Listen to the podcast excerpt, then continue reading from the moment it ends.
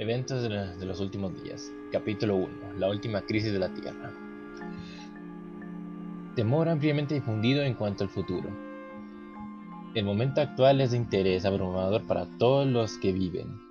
Los gobernantes y, los estadistas, los hombres que ocupan puestos de confianza y autoridad, los hombres y mujeres pensadores de todas las clases, tienen atención fija en los acontecimientos que se, pueden que se producen en derredor nuestro. Observan las relaciones que existen entre naciones, observan la intensidad que se apodera de todo elemento terrenal y reconocen que algo grande y decisivo está por acontecer. El mundo se, encuentra en víspera de una crisis espectacular. La historia de Profetas y Reyes 394 de 1914.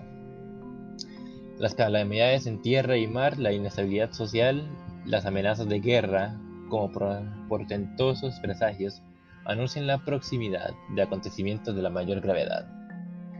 Las agencias del mal se coligan y, y acrecen sus fuerzas para la gran crisis final.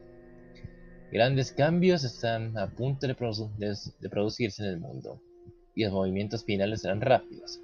Joyas de los Testimonios 3, 280 de 1909. Pronto vendrán tiempos angustiosos. El tiempo de angustia, que irá en aumento hasta el fin, está a las puertas. No tenemos el tiempo que perder. El mundo está agitado con el espíritu de guerra. Las profecías del capítulo 11 de Daniel casi han alcanzado su cumplimiento final.